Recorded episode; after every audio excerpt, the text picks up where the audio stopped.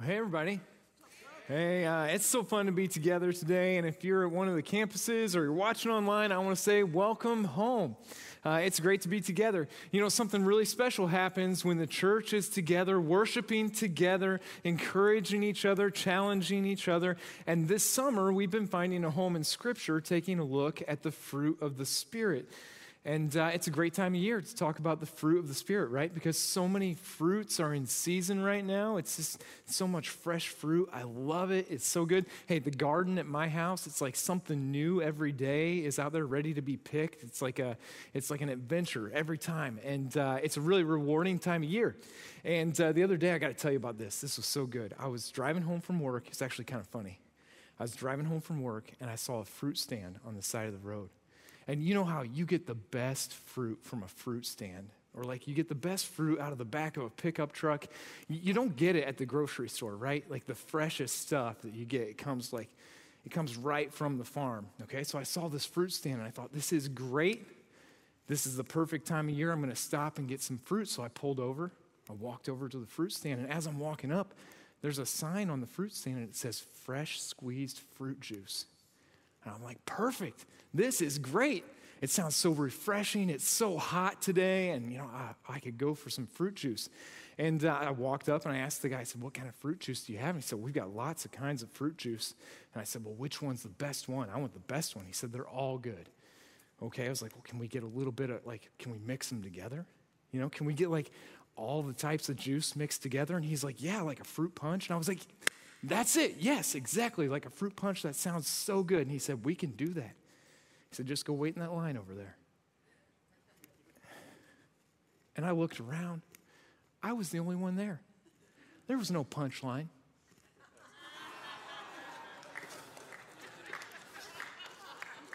Yeah. Yeah.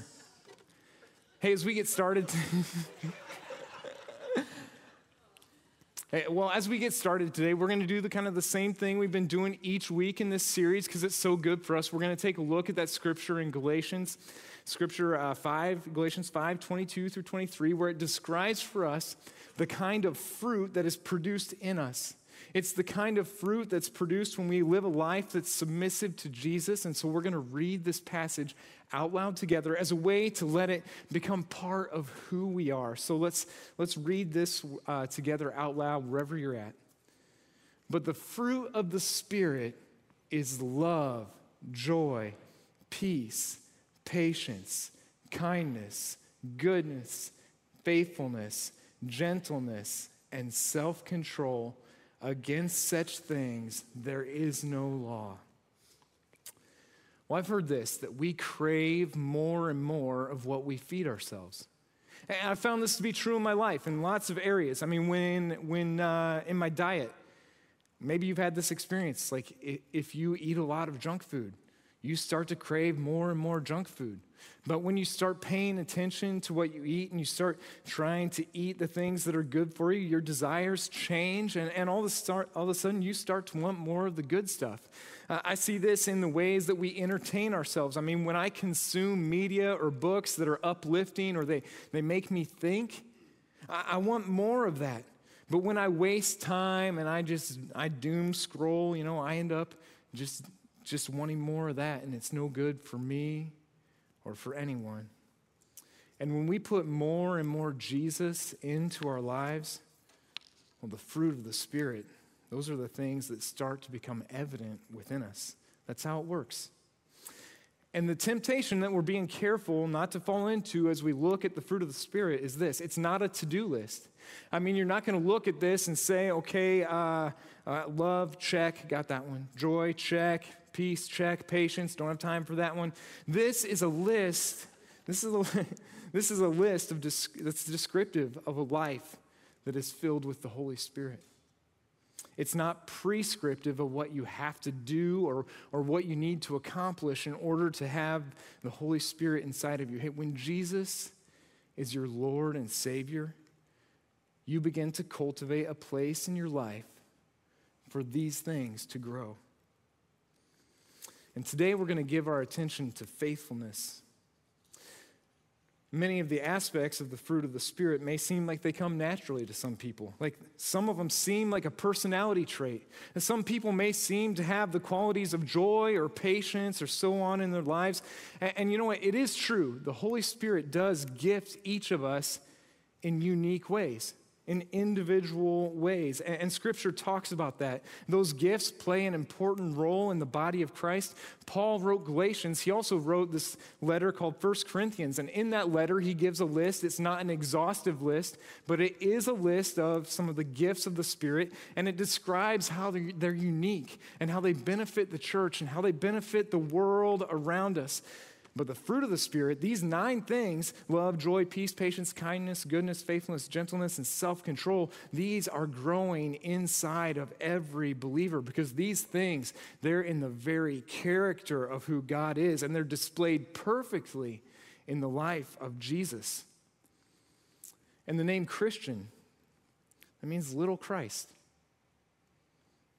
So these things, that are displayed in Jesus, we long for these attributes to be true of us, to be part of who we are as we imitate Christ. It's what we're all about. So here's a good definition of biblical faithfulness it's this habitually keeping your word, honoring your relationships, and trusting God in all circumstances. And that may sound like a really encompassing definition of what a life that follows Christ looks like. And in a lot of ways, it's true. It is. And faithfulness stands out in this list of the fruit of the Spirit. It stands out because it's not easily confused with a personality trait. And it's so related to all of the other fruit.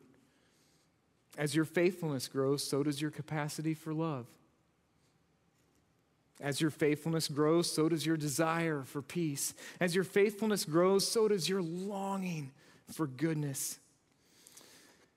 Another definition that I really like for faithfulness is consistent loyalty, even in difficult circumstances. Consistent loyalty, even in difficult circumstances. I'm going to give you the punchline right now. Here it is. It's Hebrews 12:1. It says this: let us run with perseverance the race marked out for us, fixing our eyes on Jesus, the pioneer and perfecter of faith. Faithfulness is not giving up, even when it gets hard. It's perseverance. Hey, I, I love long distance running. Uh, running is a great way to think about faithfulness. Uh, it takes commitment, it takes dedication, it takes a goal. Uh, without those things, uh, it'd be hard to be motivated to keep running. And I've learned so much about myself, and I've learned a lot about my relationship with God while I'm pounding out the miles, while I'm out running.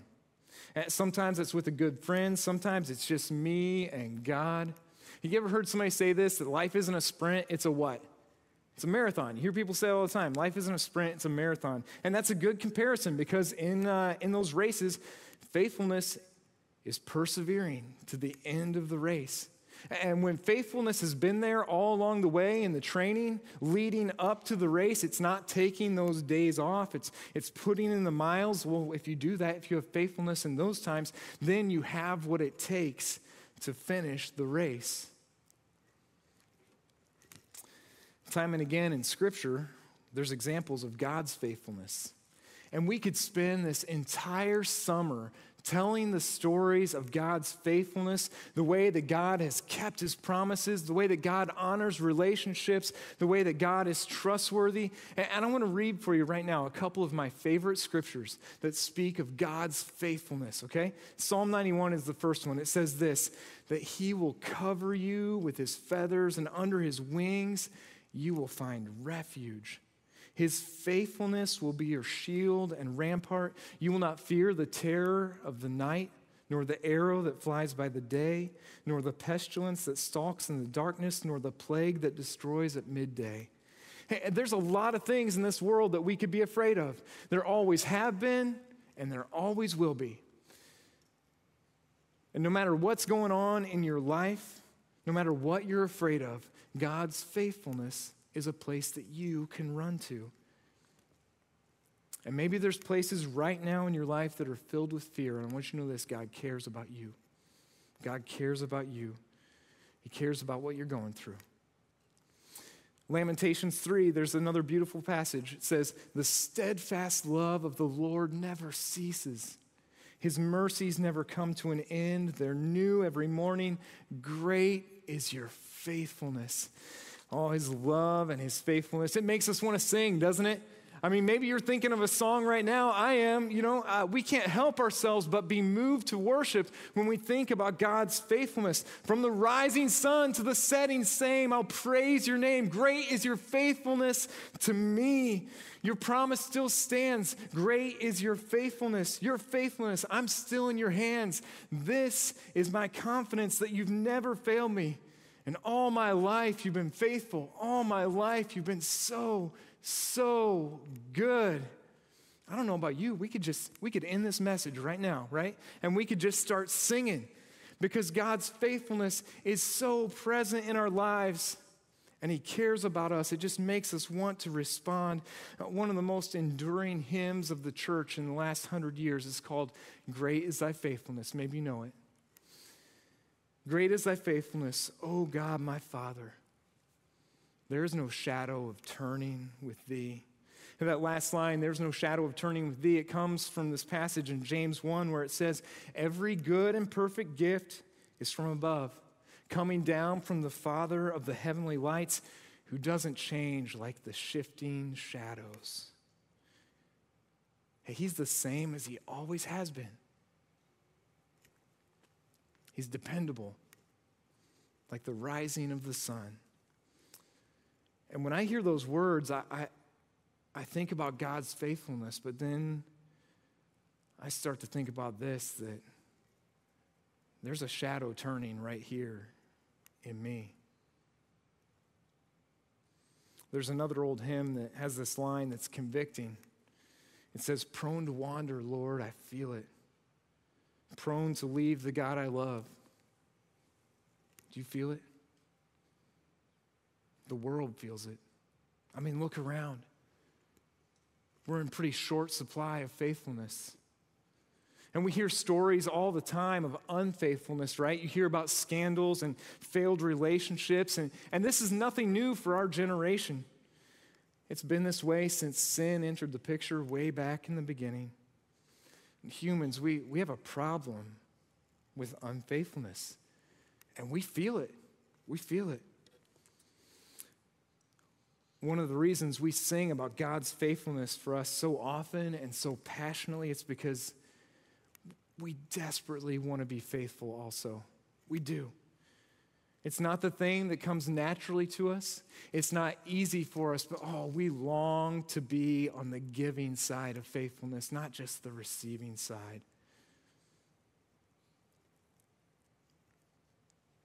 So today I want to look at three areas of our lives Three really practical places where we can put in the miles, where we can pound out the miles and prepare ourselves so that through the Holy Spirit, faithfulness will develop in our lives, so that we can run the race that's set out before us. So the first one is this it's faithfulness in relationships faithfulness in our relationships. And I've heard this said before that life is all about relationships, and it's true. It's true. Uh, right, it's right here in the beginning of this book, right here. God said at the beginning, He said, It's not good for us to be alone. There's a longing within all of us to have a connection with people. And now I know that some of us are extroverts and some of us are introverts, but no matter who you are, I know this that relationships are important. And there's all sorts of relationships in our lives where faithfulness is important with a close friend, with a spouse, with a coworker or a family member, with a child. Uh, many times we think about this word faithfulness and we think about it just in the context of a marriage relationship. And I want you to know this, it's true. It's vital that faithfulness is there in the marriage relationship. But I also know this that every good marriage, really any good relationship, is built upon a strong friendship. I hope you have good friendships, really great friendships in your life that are strong and that they're a source of encouragement for you. They're a place that, that brings joy and laughter and good godly relationships. They're not content in letting you stay where you are, but they encourage you to grow. They encourage you to grow, to stretch yourself. And maybe there's places in your life right now where there's pain because there's relationships where there's been unfaithfulness. And I know that's, that's real. And it hurts. Or maybe you carry shame around in your life because you've been unfaithful in some relationships. And now there's distance between you and people that you care about. To have faithfulness in a friendship, in a relationship, you make a commitment to being there. Make a commitment to be there, to be present with people. And we live in a pretty fascinating time where we can be present with people so easily all over the world. I mean, you can get out your phone and FaceTime somebody on the other side of the world. There's a book in the Bible about a, a guy named Job.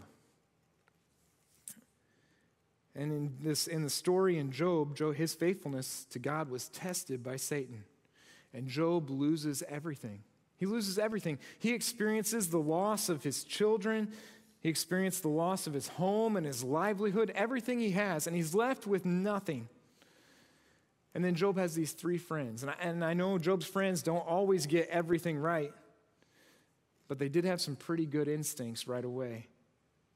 They were faithful friends. This is what Scripture says about those friends when they heard about what Job was going through. It says this when, when those three friends Eliphaz the Temanite, Bildad the Shuhite, and Zophar the Naamathite heard about all the troubles that had come upon him. They set out from their homes and they met together by agreement to go and sympathize with him and comfort him. And when they saw him from a distance, they could hardly recognize him. And they began to weep out loud, and they tore their robes, and they sprinkled dust on their heads.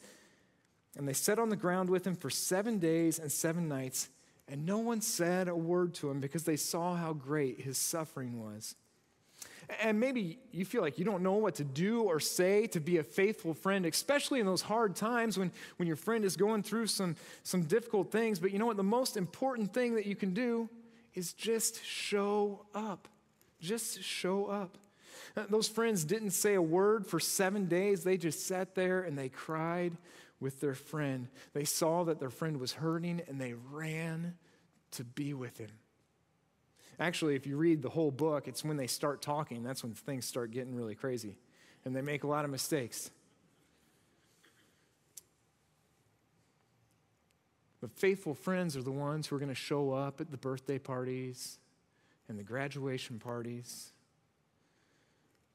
But they're also the ones who will be there in the waiting room at the hospital when you're going through the hardest days of your life.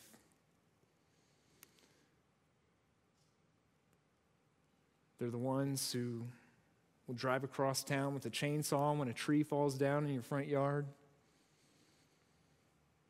They're the ones who carry a casket, pull a tissue out of their pocket to hand it to you. Faithfulness is showing up. Faithfulness in friendships means being there, but it also means keeping your commitments keeping your commitments. I'm reminded in Matthew chapter 5 when Jesus said, Let your yes be yes and your no be no. So, are you a person who's dependable? Are you a person of integrity? Can, can the people in your life trust the words that you're saying? I know this, that uh, this happens to me. I say yes way too often.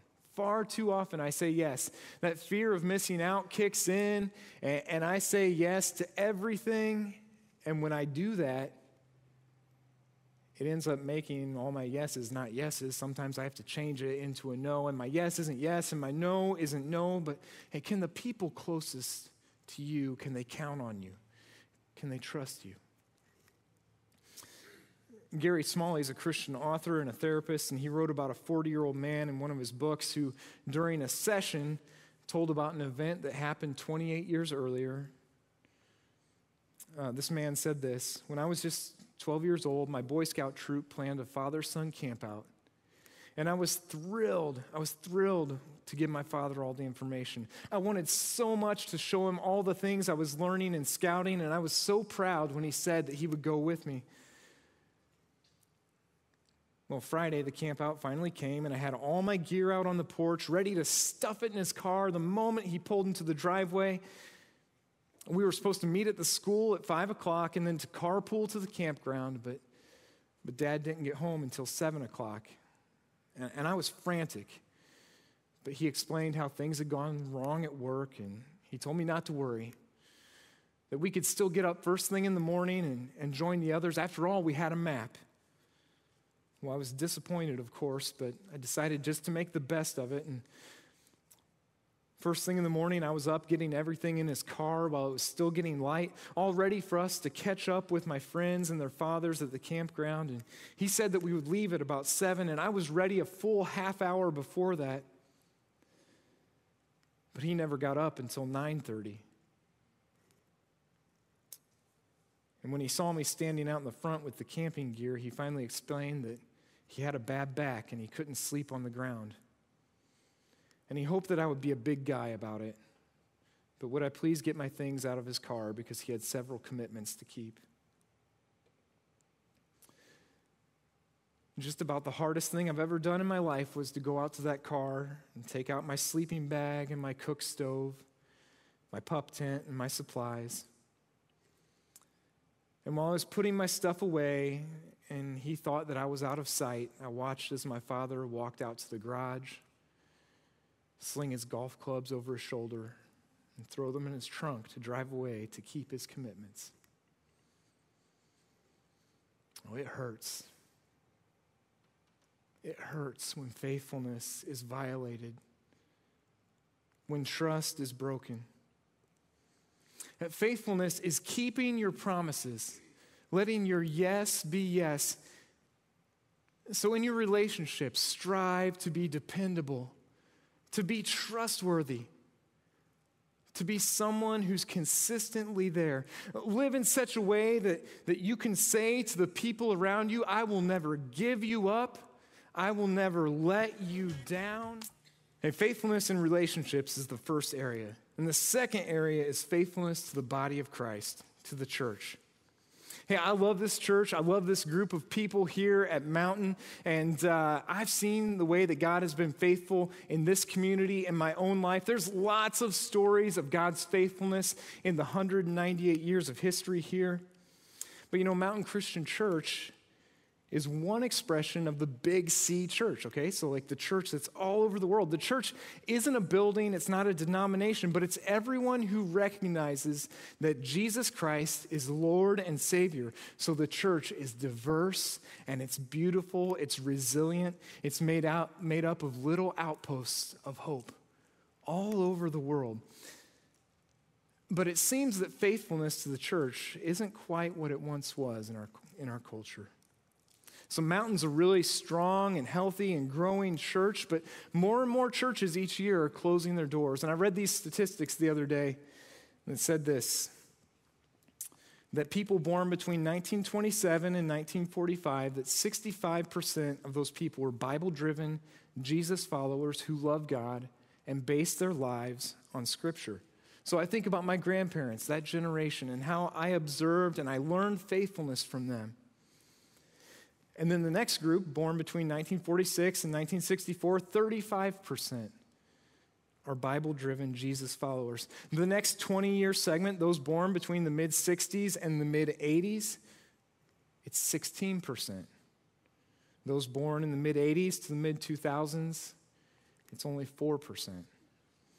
And the data for those born in the last 20 years, it's still being collected, but it appears that that trend is continuing.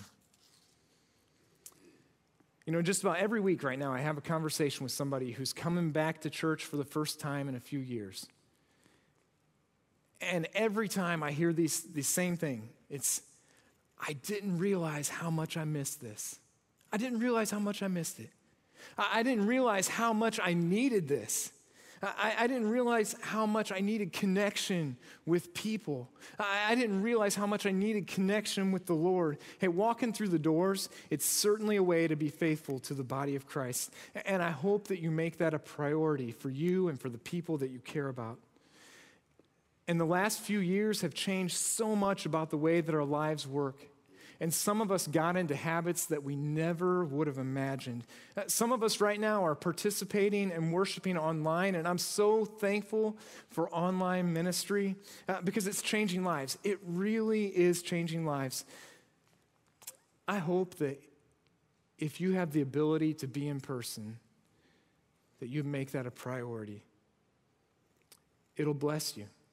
It'll bless you, and it'll bless God and it'll bless the people around you. It will bless and encourage everyone that you see. Hebrews 10 says this Let us hold unswervingly to the hope we profess, for he who promised is faithful.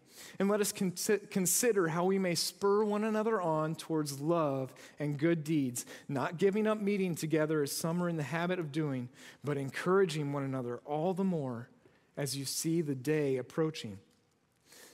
Faithfulness to the body of Christ looks like spurring each other on, spurring each other on, carrying each other's burdens when we can. And that scripture says, don't give up meeting together. That means don't give up coming to services. Don't give up being part of your small group where you encourage each other. Don't give up serving together where you can be the wonderful and beautiful hands and feet of Jesus. Don't give up on the body of Christ. And don't give up on the people around you. Most Saturdays for over a decade now, I've been running with my friend Jeff. And uh, we've logged countless miles together at this point. Uh, now, Jeff's a better runner than me, so most Saturdays I'm just doing everything I can to keep up. He's dragging me along, and it makes me a better runner. But every once in a while, I have a good day, and I'm dragging him along. Doesn't happen very often, but you know what? We're both better runners because because of running together, because of our friendship, because we encourage each other, because we spur one another on. And sometimes, you know, it's just this it's just knowing that somebody is going to be out there waiting at the trail early in the morning, so I can't turn my alarm clock off and go back to sleep. There's a real churchy word for that. It's called accountability. Accountability. That's a good picture for the church. It's a good picture for the church, spurring one another on towards love and good deeds. And the last area of our lives where we can grow in faithfulness is faithfulness to God. Faithfulness to God. Another way to say this is living by faith in God. We just heard a verse a moment ago from Hebrews 10. The next chapter, Hebrews 11, we call this the Hall of Fame of Faith. It's a really great chapter. It's the history of God's people, a very brief overview of the history of God's people. And you know, God's people are a storytelling people. And so this chapter tells the stories of God's faithfulness and it tells the story of God's people. People would sit around and tell these stories about their ancestors. And this chapter tells us about how these people lived lives of faith. And it starts off, the first verse says this. Now, faith is confidence in what we hope for and assurance about what we do not see. Confidence in what we hope for and assurance about what we do not see. Uh, this chapter says this that it was by faith that Noah built the ark, and he saved his family and he became the heir of righteousness confident in what he hoped for, assurance about what he did not see. And then it goes on to say this by faith, Abraham and Sarah were able to conceive in their old age, and their descendants became as numerous as the stars in the sky and as countless as the sand on the seashore. Uh, by faith, Moses' parents hid him for three months when he was born. By faith, Moses led God's people out of slavery in Egypt. By faith, David led God's people. By faith, the prophets administered justice and spoke on behalf of the Lord. And now all these people, all these heroes of the faith, we could go down the list and we could, we could point out their character flaws, we could point out their sins, and those are just the things that we know about them. But it's so good to know that even people who make mistakes, even people who aren't perfect, can live lives of faithfulness. So that means that you and I are in good company. You and I can live lives that are faithful. And we can make it a habit to be confident in what we hope for and have assurance about what we do not see. And that brings us back to the punchline today. You remember the punchline? Hebrews 12:1 says this Therefore, since we are surrounded by such a great cloud of witnesses, and, and, that's all those, those stories of faithfulness throughout the history of God's people, it's this community of faith right here, this body of Christ, those good and godly friendships that you have, this great cloud of witnesses. Let us throw off everything that hinders and the sin that so easily entangles, and let us run with perseverance the race marked out for us fixing our eyes on Jesus, the pioneer and perfecter of faith. Faithfulness is running the race with perseverance, and faithfulness is finishing the race. Uh, there's this story about John Stephen Akhwari from Tanzania. Uh, he ran the marathon in the 1968 Olympics in Mexico City, and it was the honor of a lifetime for him to run and to represent his country on the world stage. But not long into the race, he started to cramp up. And because the race was in Mexico City at really high elevation, he became disoriented and he fell over at one point in the race. And when he did, he busted his knee open and his shoulder hit the ground really hard and, and he, was, he was injured pretty badly. And the crowd thought he would quit, but he got up and he kept running. He kept running. He was far behind the pack now. There was no chance of winning the race, let alone placing. But he kept running. And after the race, he was asked by a reporter, Why, why didn't you just quit? Why did you keep running? And he said, Well, my country didn't send me 5,000 miles to start the race. They sent me 5,000 miles to finish the race. That's faithfulness. That's faithfulness.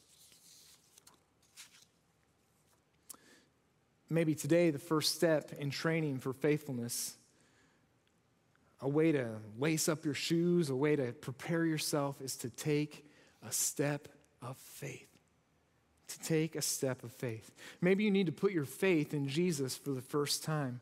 And we share an illustration at Welcome to Mountain every time that we do Welcome to Mountain. And if you've never been to Welcome to Mountain, I hope that you can get to one of those experiences really soon.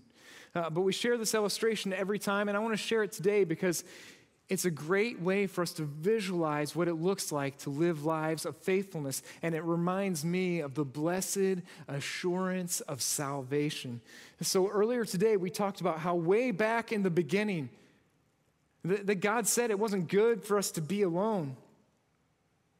And at the very beginning, there was a time when, when humans humans and God existed together in the garden, and there was a perfect relationship between humans and God. There was perfect communion between humans and God. And we call it that, you know, that little cup of juice and the cracker that we receive each week. We call that communion because it reminds us of this perfect relationship with God. But somewhere along the line, humans started to, to wonder if God really knew what he was talking about. And humans started to take some steps away from God. And sin entered the picture. It was devastating. It was devastating. It changed everything. It changed everything. And all of a sudden, this perfect relationship between God and humans, it was severed and it didn't exist in the same way. And there was pain and there was guilt and there was shame. And we felt it. And we felt it and we still feel it today.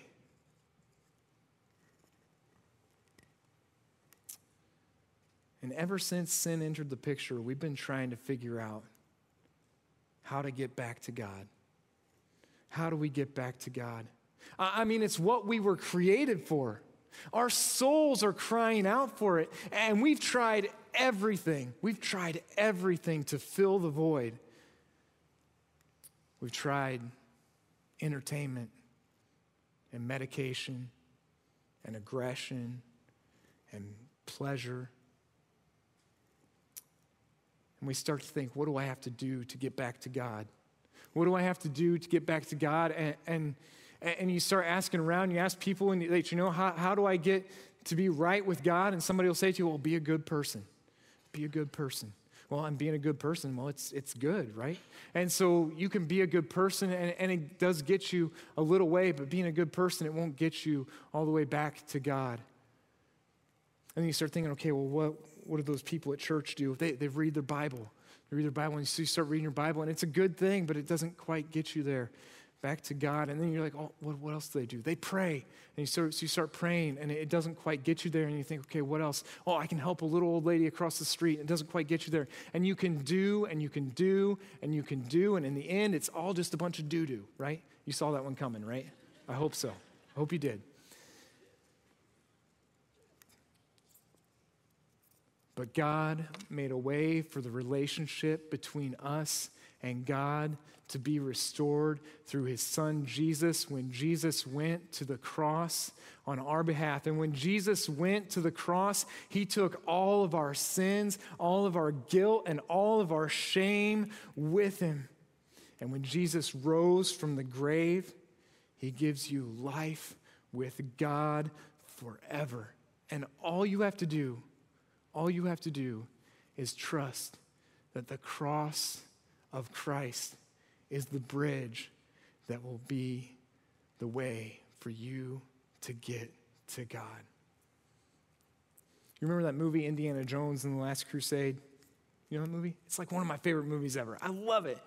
I, I, I love it for lots of reasons. It's got amazing music. The action sequences are so good, although now when you watch it, you're like, this is super corny, right? But uh, hey, I love that movie. I still love it. You know that part of the movie where Indy gets, gets to that chasm that's between him and where the Holy Grail is?